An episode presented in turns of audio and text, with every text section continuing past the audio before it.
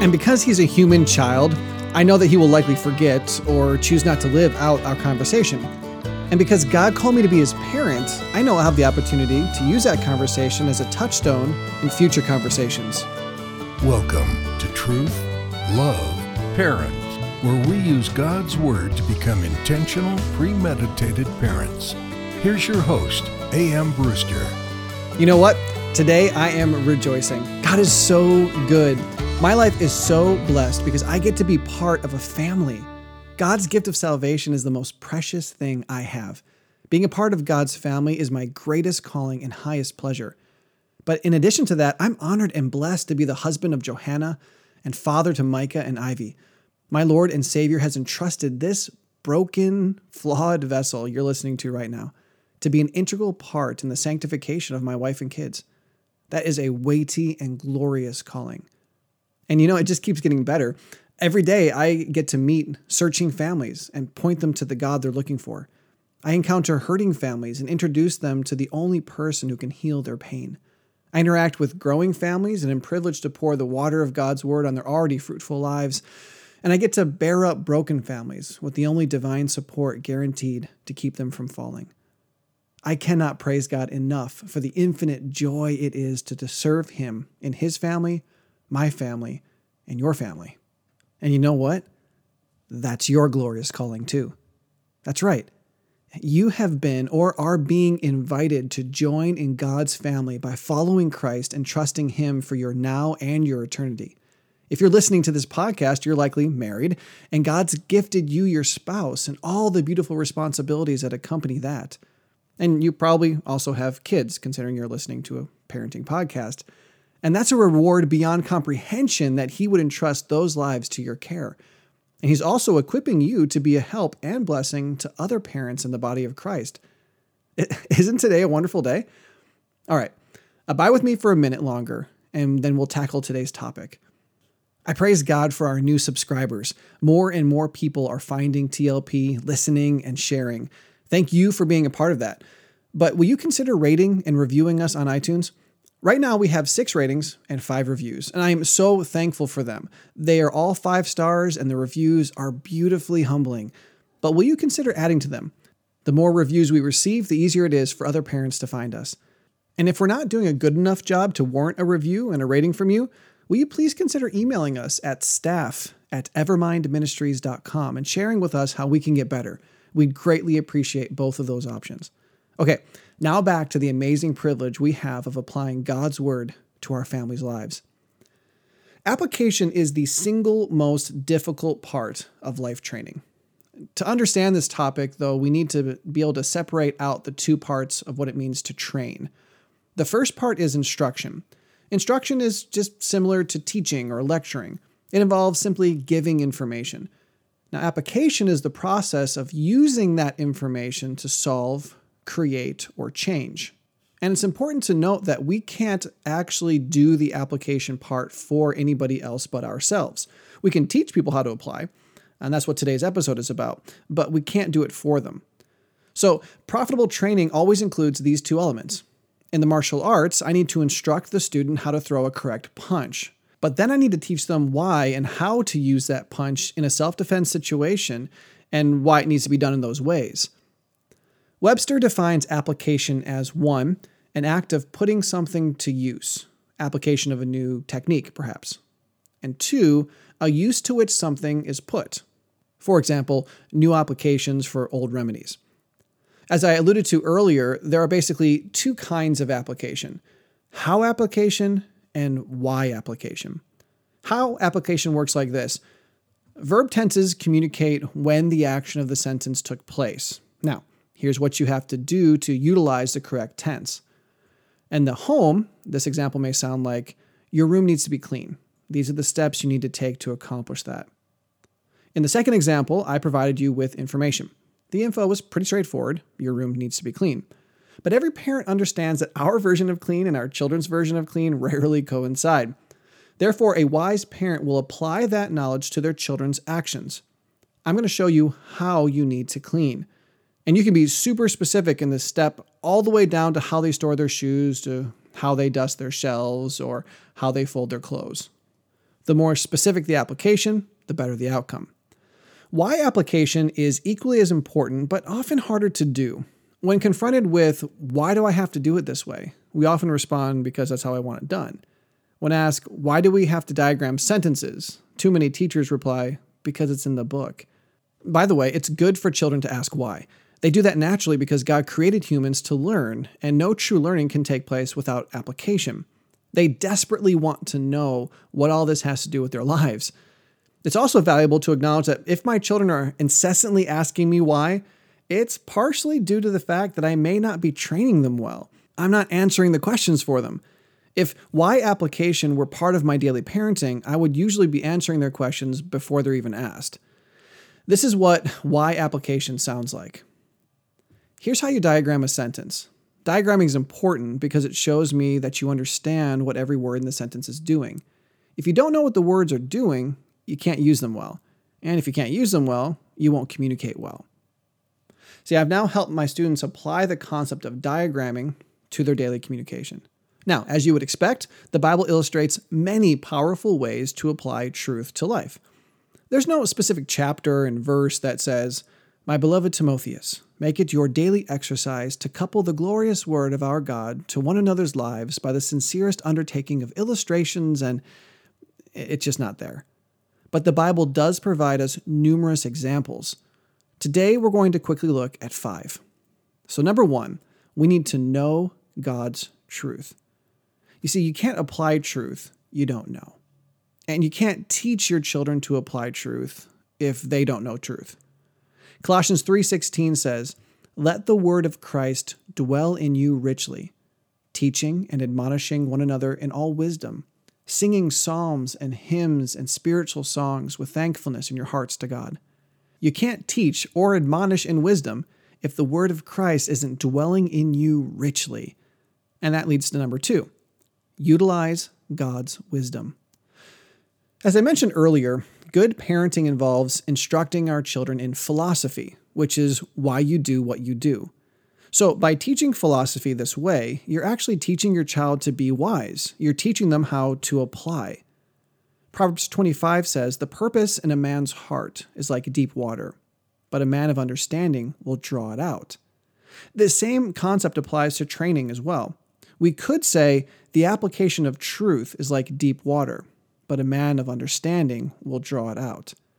Wisdom itself is application, when your child takes your instruction and correctly applies it to a situation and makes the Christ honoring choice, you would say he's being wise or mature. So, if we're going to teach our children how to be wise, we're going to need to be wise ourselves. Now, number three is a little bit more complicated pre answer concerns. Pre answer concerns. In one of the most difficult passages in the Bible, Paul unveils powerful realities that he knew his audience would struggle with. And I'm referring to Romans chapter 9. So he put himself into their shoes, and while presenting this information, he asked questions of himself that he knew would eventually dawn on his audience. Recently, we had to remind the guys who live here at Victory Academy for Boys that it's never appropriate to be disrespectful. Showing disdain for an authority's decision is never right.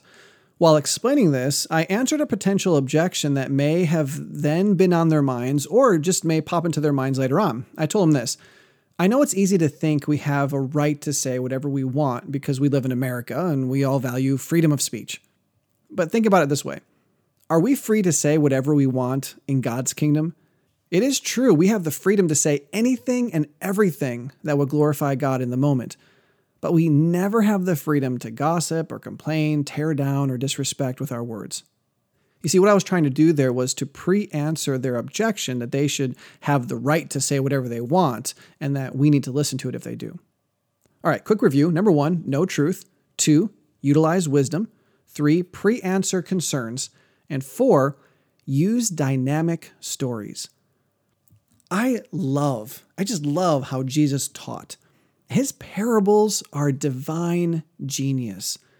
You see, we are storytelling people. Plot, characters, settings, and visual images resonate with us because that's how God created us. And He created us that way because He's a storytelling, narrative building, plot unfolding God. I use parables and illustrations all the time. In fact, I just did in my story about how I was talking to the boys. And it's revolutionized my parenting, my teaching, my preaching, and my friending. You can't really understand how powerful it is, though, until you start to use it. So I would encourage you to try. It really is the difference between throwing a bucket of paint against the wall while it's still in the can and purposely applying the paint to the wall with careful brushstrokes. And yes, that too was an illustration if this is kind of new to you and you don't find it easy to your, for yourself to use parables or to use illustrations, I would just encourage you to start using ones that are already in the Bible. Take the parable of the the soils, like we talked about last time, or the parable of the lost sheep, and and work this into your parenting. That's a great way to get used to using the parabolic illustrations when you're trying to work with your kids. And the fifth and final way to apply truth to your child's life is be more specific. May I say it's nearly impossible to over communicate to the average child. I'm not suggesting we say the exact same things over and over in one conversation, though it is abundantly true that repetition aids learning.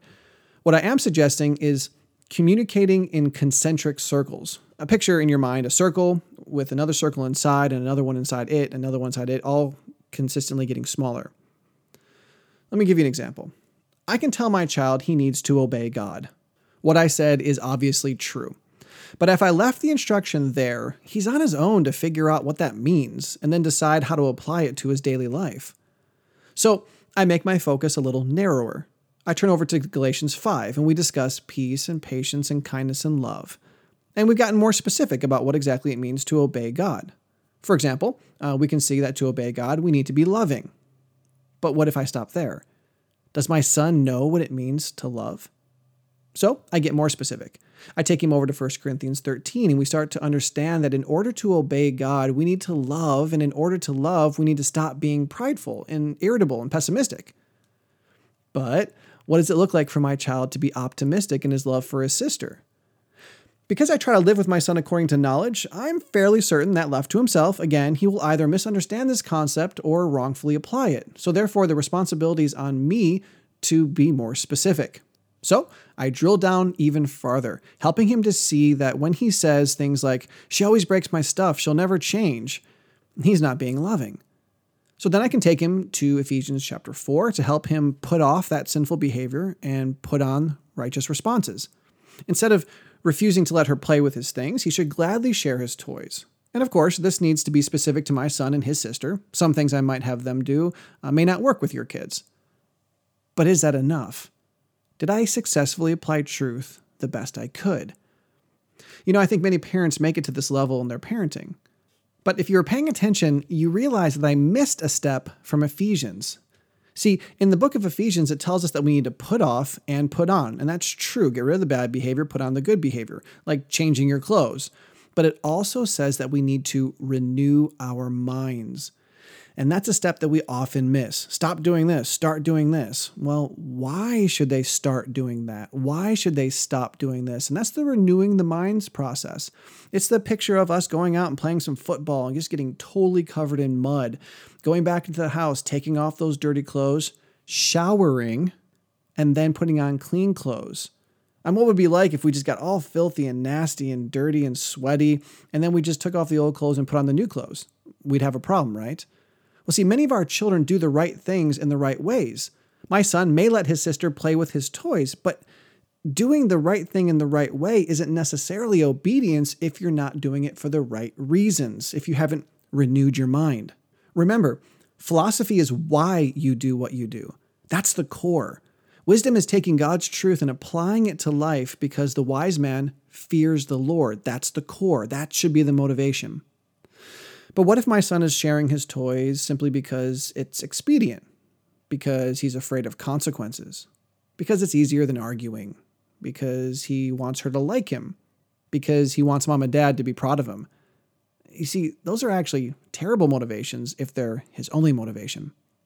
I need to teach my child to do the right things in the right ways for the right reasons. And few people come to those conclusions naturally on their own.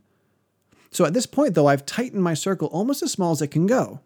So I tell my son, you see, bud, in 1 Corinthians 10:31, God commands us to do everything in life for the sole purpose of glorifying Him. Glorifying God means that when we do or say things, people have a higher opinion of God because of what we did or said.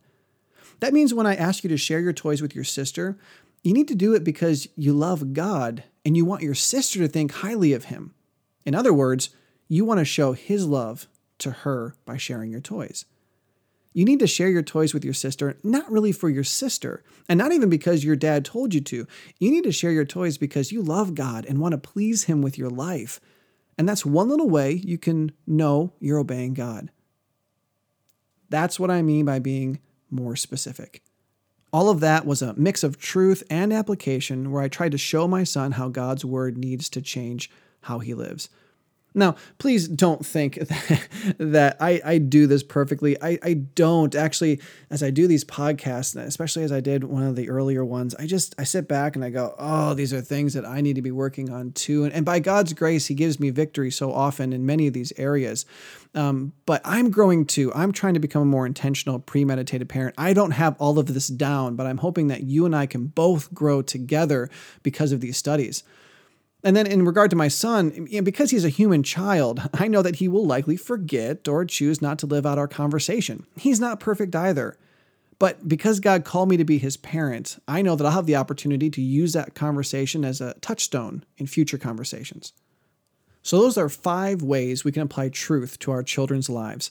I need to know God's truth, utilize God's wisdom, pre answer concerns, use dynamic stories, and be more specific. I don't know about you, but my biggest hurdle in all of this is parenting laziness. Yeah, I much rather just tell my kid to obey and leave it at that. It's easier. I'm sure he'll figure it out. Uh, but when I do that, I'm setting my child up for failure. You see, my kids' souls are knotted with foolishness, and I need to help them embrace God's perfect philosophy of life by helping them understand why they do what they do. And that's going to take time. That's going to take, you know, turning to a passage in the Bible and then turning to another passage and discussing it. I mean, even the examples I gave today were really, in, in many ways, shallow because of the time constraints. And it's not really a conversation where I'm asking him questions and I'm, I'm seeing, helping him to see what God's word says, which is really a more robust and a better way of handling these situations. These are just little snippets of uh, what we should be doing with our kids. And because it takes so much time, that's where we get tempted just to be lazy and say, go clean your room the way I told you to which, of course, is why that's not God's plan for how we should be parenting. As always, I've included this information on today's episode notes and I've linked them in the description. Next time, we hope to discover the most potentially destructive influence in the life of your child. Don't miss it, uh, it may surprise you. Of course, Facebook and Twitter still exist for those of you who are concerned, so check out our links below and you can like us and follow us there. And will you please consider, again, just searching for us on iTunes and leaving a rating and review? We would greatly appreciate it. There is nothing we need for life and godliness that God's Word hasn't given us. But sometimes our children need a little more help living the truth, so you have fun giving them that this week. Truth, love, parents is part of the Evermind Ministries family and is dedicated to helping you become an intentional, premeditated parent. Join us next time as we search God's Word for the truth your family needs today.